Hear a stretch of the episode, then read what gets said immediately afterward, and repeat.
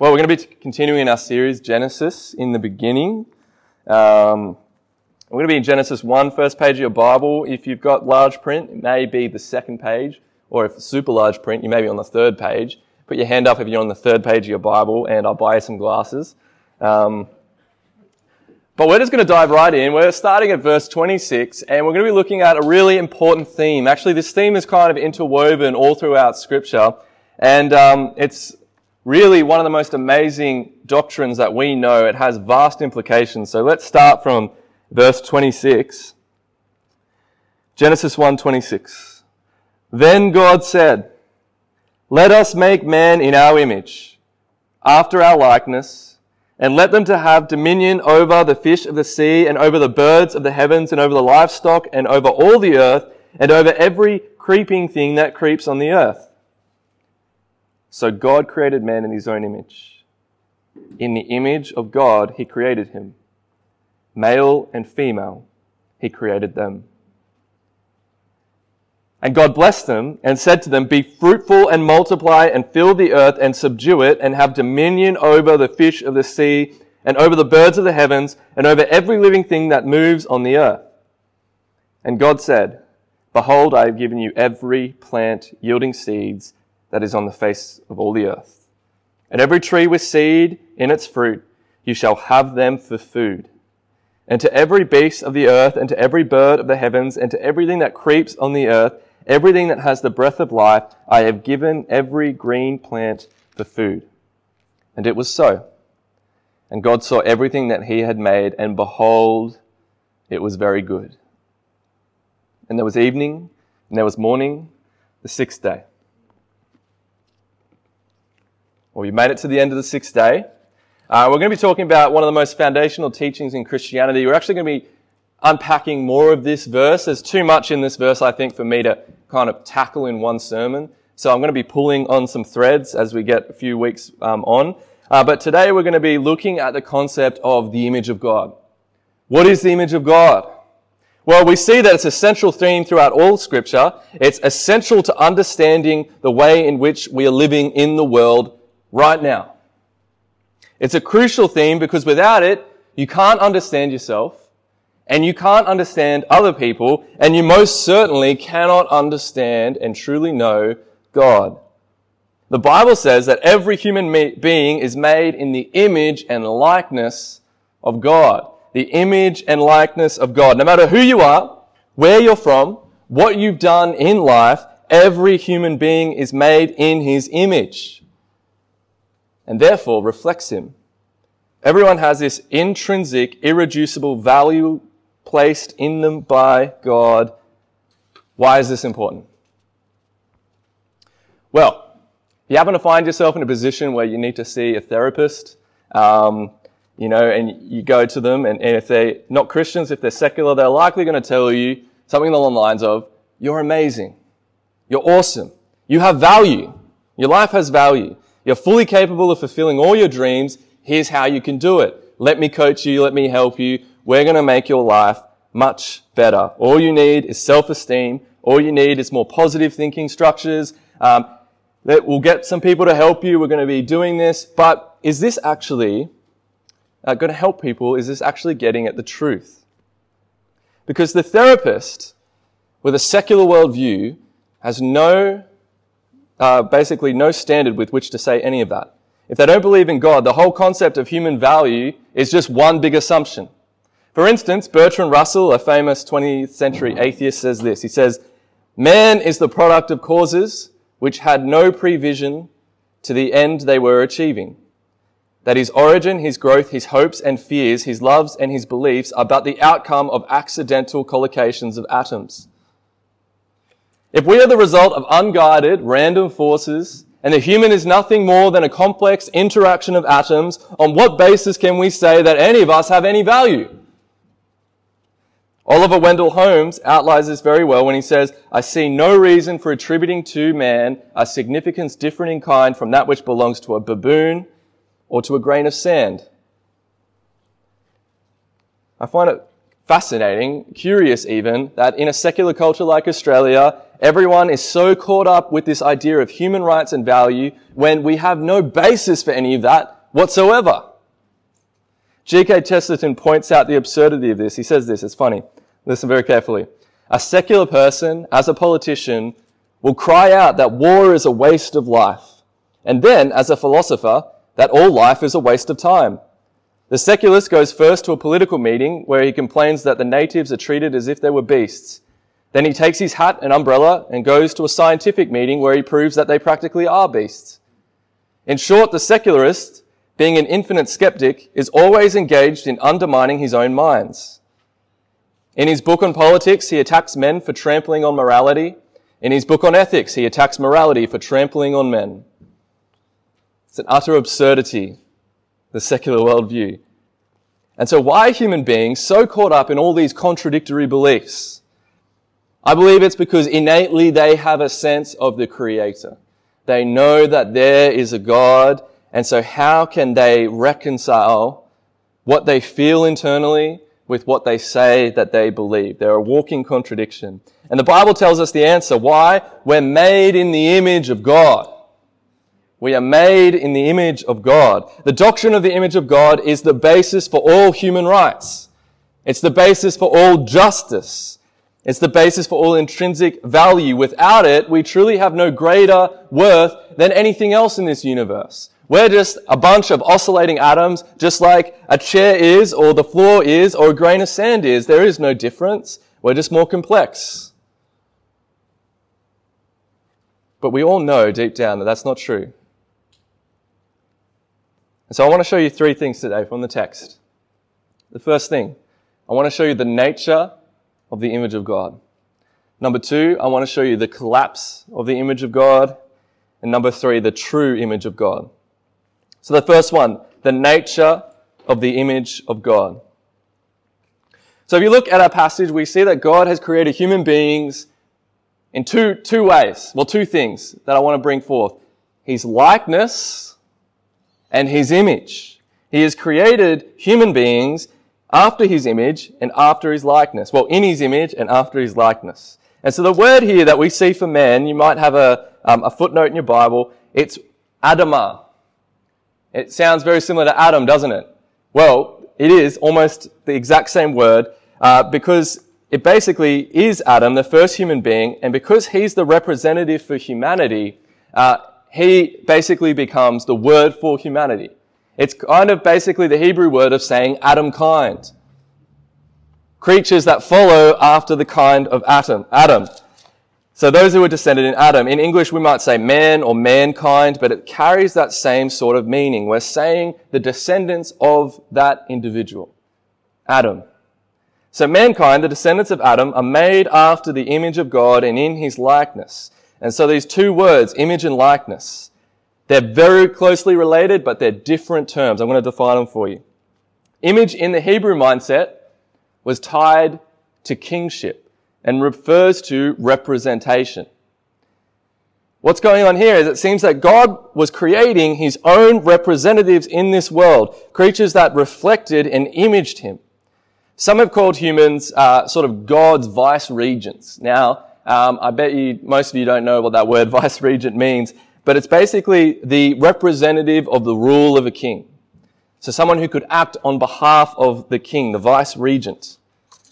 And so we see how this is the case in the text, because what happens right after he makes man in his image?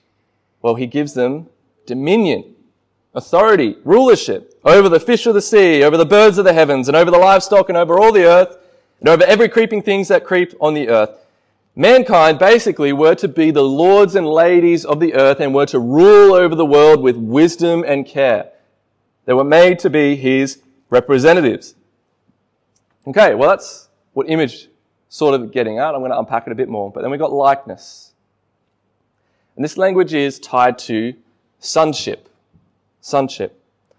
Uh, in Luke 3.38, we've got all the genealogies, and when we get to Adam, We've got everyone that's a son of such and such, son of such and such. Who's Adam the son of? Anyone know? God. The son of God. Adam. Uh, look at the language in uh, Genesis 5 3. You get it up for you. It says, Adam fathered a son in his own likeness, after his own image, and named him Seth. See, the word likeness carries with it this theme of sonship, or better, relationship. If you could define the two, image refers to authority and likeness refers to relationship. We were created for authority and relationship. Think of it like this. Being made in God's image means that man is both like God and represents God. And when I say like, you have to be very careful what you mean by like. We aren't gods. We are not gods. But we are made to be like God. There's certain communicable attributes of God. That's what the theologians call it. Basically means attributes that God can give to us, like love, like justice. We have a sense of justice, like intelligence and logic, things that God can convey onto us. But the things incommunicable, incommunicable attributes of God are things like His all-powerfulness, I guess. He's not conveying that to us. We're not gods. We don't have that ability. We don't have omniscience. We can't know all things. We can't be all places at all times. See, that we don't get. But we do get part of God's nature. But is that all there is? Is that what the image of God is? Well, the Bible actually never really defines for us the image of God. It gives us a lot of clues into the image of God, but it never comes out and says this is exactly what the image of God is. So we're going to have to do a bit of a word study, a bit of a, bit of a look throughout the Bible and see what the image of God means. So let's start with verse 27. We don't have to go very far. It says that God created man in his own image. In the image of God, he created him. Male and female, he created them. See, the image and likeness of God is given both equally to men and women. He created men with two immutable genders, male and female, and he affirms the equal dignity, value, and worth of both genders. Both are made in his image. And Genesis is the most ancient document that we're aware of that affirms the equality of the sexes. The sexes are equal in being and nature. That's what we see from this text. Equally valuable to God, equally made in his image and in his likeness. But don't think this means functional sameness. We're equal in being and nature, but not in functional sameness. As we've seen in other weeks, the uh, genders fulfill different roles in God's good design, design um, and we may explore that a little later in, in, in some later um, weeks. But of course, this is true. Because what do we see? Let us make man in our image. Do you notice how in this passage it flips between this language of our and us to him? God all of a sudden is multiple people, and in the next minute he's singular. Well, what's going on there? Well, God is triune. We're not going to unpack that today because that's, that's going to be a big sermon. Um, but God is triune, and we know that He is equal in, um, in being in each person of the Godhead, but each person in the Godhead functions differently. We can see that. And so if God is going to create human beings in His image, of course, He's going to create these human beings that are equal in being, but different in function. Uh, and sadly, this view is not assumed around the world. Because even ancient and modern cultures as well, the genders are not seen as equal. For instance, during the China one child policy, you only had the ability to have one child. And what gender child did the families want? They wanted boys. They wanted boys. So if they had a choice to choose between a boy or a girl, the families went for the boys. And in a country with forced abortions and sterilization, mothers had to decide whether or not they would abort their unborn girls in favor of getting pregnant with a boy. They only had one shot, so they were going to have a boy. This led to this massive gender imbalance throughout China. There are so many more men in China than there are girls. See, a belief or a lack of belief in the image of God has real world consequences. It has real world consequences. The question is this Who gets to define human value? Who gets to define it? A small collection of intellectual elites who have massive influence and sway in a society? Is that who we want to have the say about who which life has value, which life has purpose, which life has meaning. If we look out throughout history, small collections of elite who have all the power, have they been a force of good or evil in the world? Well, you don't have to study history for long to know that they have been a force. Uh, they've rarely used their power for the benefit of the weak or the oppressed, but have always used it for evil. And so, who do we want? Do we want man to have the authority, or do we want God to have the authority? That's why in Genesis 9 6, murder is considered wrong. Why is murder wrong? It says, because you don't have the authority to kill another image bearer of God. Genesis 9 6, we'll put it up. Whoever sheds the blood of man, by man shall his blood be shed, for God made man in his own image.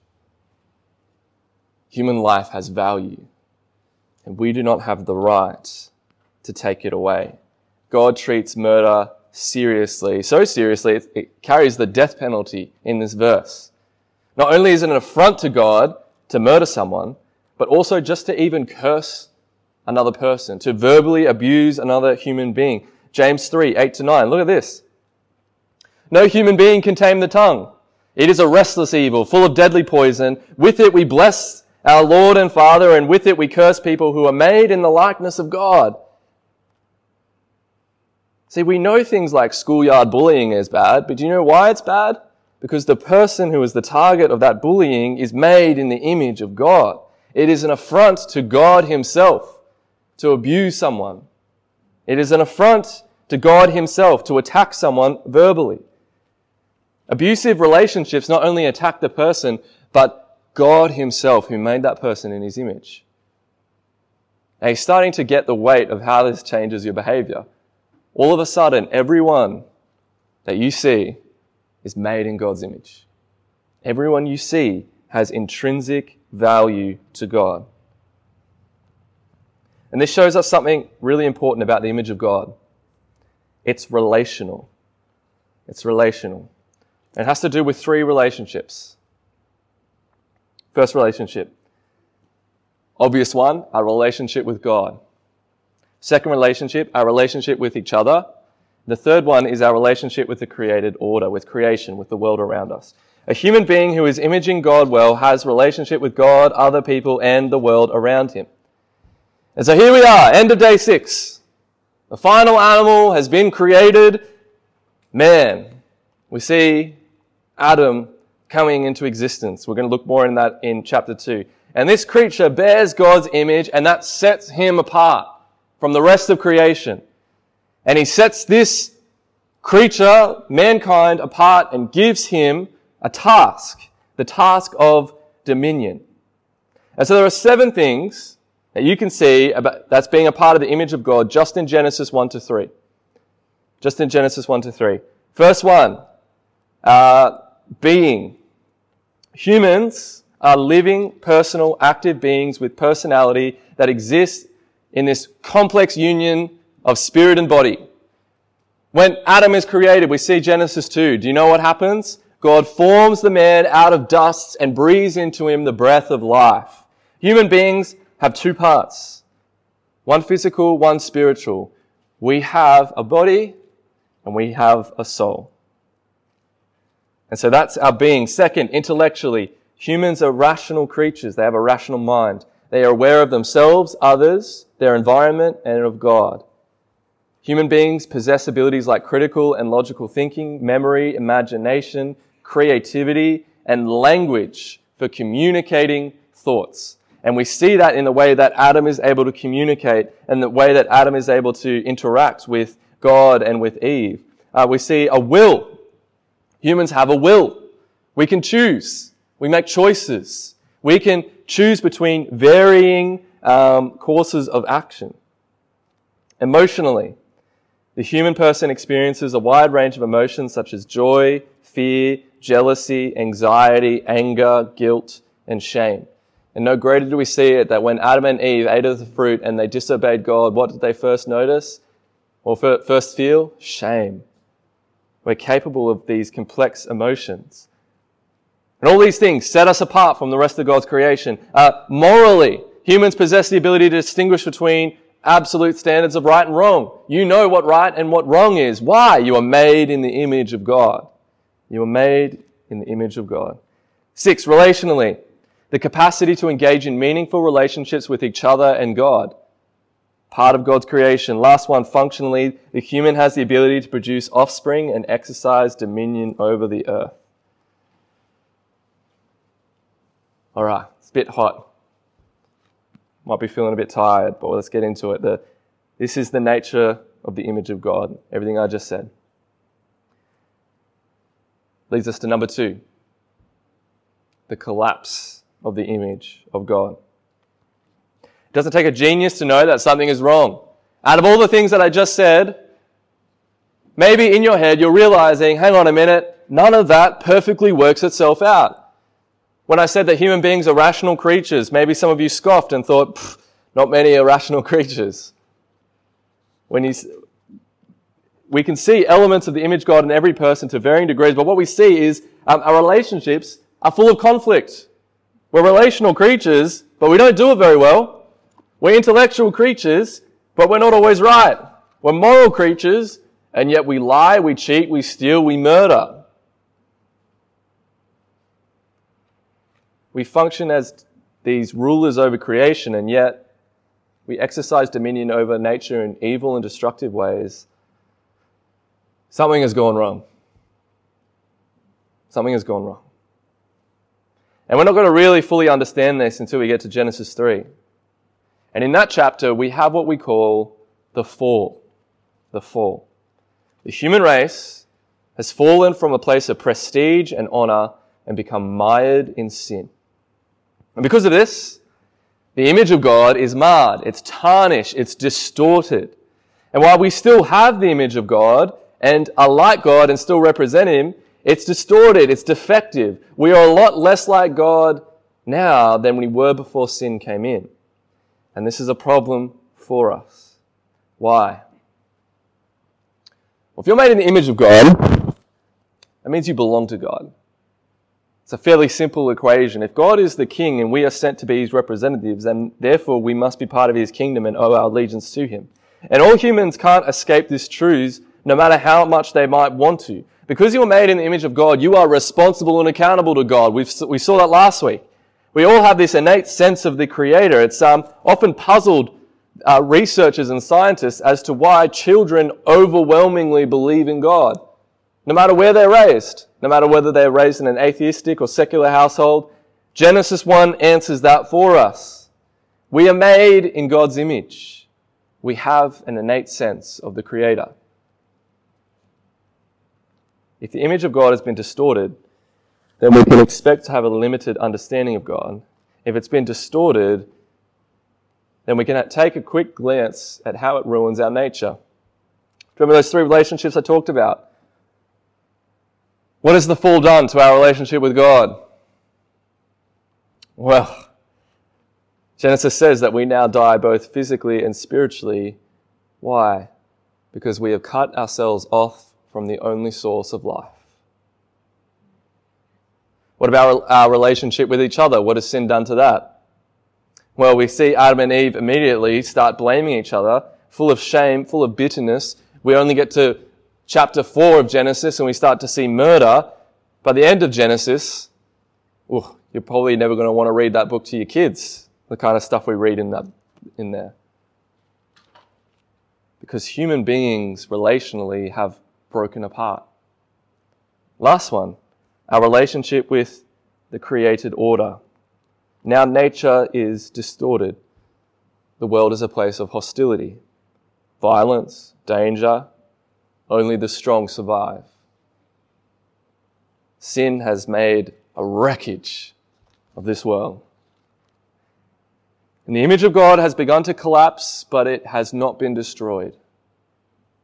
Although the image of God may be distorted, we still have value to God. Even though we fail to image God correctly, you still have value to God, intrinsic within yourself. Why? Because you are made in His image. He did not leave this world to suffer, to be full of chaos, misery, bloodshed. He came to redeem it. Brings us to our third point the true image of God. It wasn't until Jesus came that we saw the image of God for what it was meant to be. Adam bore God's likeness and was called God's son. And he bore God's image as his representative. And what happened to Adam? Well, he failed miserably. He rebelled. He plunged the entire human race into sin. And here we got Jesus. And what is Jesus known as? The Son of God. We hear that all the time. The Son of God. Who lived in perfect union with the Father here on earth, completely obeying the will of the Father where Adam disobeyed. Where Adam battled the dragon in the garden and failed, Jesus battled the dragon in the desert and did not yield to temptation as Adam had. Jesus bore the image of God perfectly. Perfectly. Listen to these passages. Second uh, Corinthians 4 4. I've got a couple going to be up on the screen. Uh, the light of the gospel of the glory of Christ. Listen to this who is the image of God. Colossians 1:15. Jesus is the image of the invisible God, the firstborn of all creation. We see this thread all throughout scripture is the image of God. And here comes Jesus and Jesus perfectly fulfills the twofold aspect. He represents God entirely. When we look to Jesus, we can see God. We can see God's character. We can see God's nature. When we look to Jesus, we see someone in perfect union with the Father. Someone who perfectly images the way that human beings were supposed to be, the perfect Son of God, where we have all failed to be His children. So what were the three things we discussed before? The image of God had to do with one, our relationship with God. We look to Jesus and we see Him living in perfect union with the Father. Obeying His will, listen, even to the point of death on the cross. Number two, our relationships with each other. Jesus taught us to love our neighbor as ourselves. But He didn't just teach us something, He showed us it perfectly. He actually loved his people. He actually loved them to the point of death. He says in John 15, 13, Greater love has no one than this, and someone lay down his life for his friends.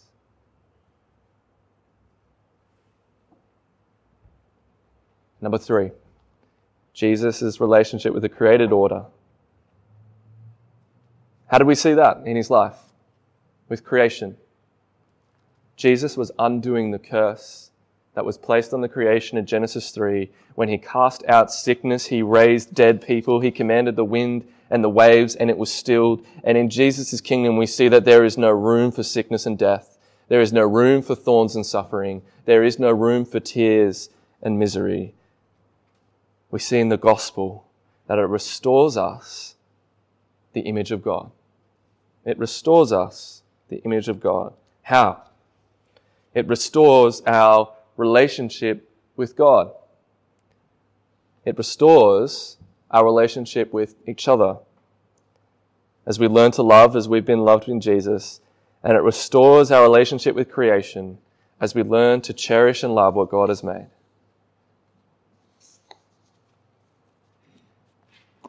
In the church, we're supposed to see that love work itself out. In the church, we're supposed to see the image of God play itself out as people begin to function relationally the way that God originally intended. In the church, we see people come and know and love Jesus, come and know and love God, and restore their relationship with God. Look at the language in Romans 8:29.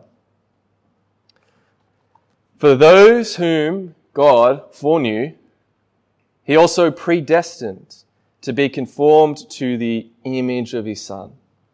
Have you guys ever pondered the language that Paul uses here? A lot of people just distill this down to, uh, oh, what would Jesus do? But you've really missed the mark. In order that he might be the firstborn among many brothers. See, the best way for us to understand the image of God is to look at Jesus. God is conforming us into the image of Christ, the perfect man, so that we can relearn what it means to be human. And we need to relearn what it means to be human because your upbringing was not enough.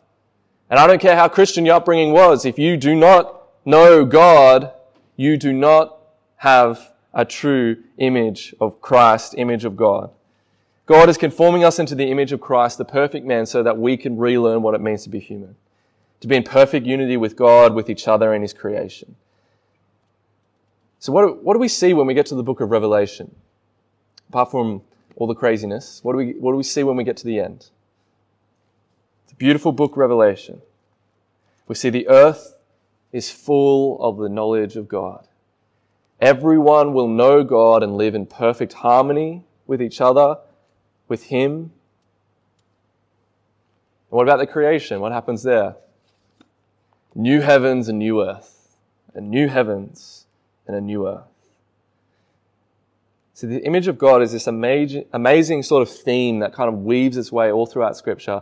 And all that God intended in the book of Genesis we see is restored, but not just restored. Not only will it be just as good as Genesis, but it will be better for having happened the way that it did. If we look back at the secularists, we see that they are alone, adrift in an absurd world without hope, and after hearing all this, what can we do other than pity them? To feel sorry for them. They have suppressed the truth and have unhitched themselves from really the only source of truth, the image of God. Really, if you start to cultivate it, if you start to be conformed into Jesus' image and live in relationship with God, people, and creation, well, you're going to find that your life is going to be marked a lot more by joy. Your life is going to be marked a lot more by peace and a kind that is indescribable. Don't lose sight of what is important. Don't lose sight of the image of God. It is foundational to our faith. Love God, love neighbor. Well, what if I'm not a Christian? What about how do I kind of get in on this? Well, not everyone gets to be included. Many will not bend the knee and live in rebellion to Jesus to the bitter end. Remember Romans 8:29 says those whom he foreknew he also predestined. Ultimately this is God's work. God is the one who gives salvation. He commands all people everywhere to repent and believe the gospel and if they do, they discover to their astonishment that God was chasing them the whole time. Pray that the God who opens blind eyes and raises the dead will open your eyes and make you alive in Christ so that we can image God and know the peace and the hope that He intended for us right here, Genesis 1. Let's pray. Father, as we ponder weighty things, as we ponder things that are hard to get a grasp of and an understanding of, we pray that the Spirit of all truth will lead us into greater knowledge of truth, that your Son Jesus will show forth for who He is and shine His glory into our hearts, Lord. Please, Lord, we pray, help us to cultivate the image of God that you've placed within us, to see the distortion and the defectiveness of it restored to us, Lord, that we can restore our relationships with you, with those around us, Lord, and with your creation. Help us, Lord, to exercise dominion over this world in a way that is uh, honoring to you, the Creator. And Lord, help us to pursue relationships with each other in a way that is not lip service or flattery, but real, genuine fellowship.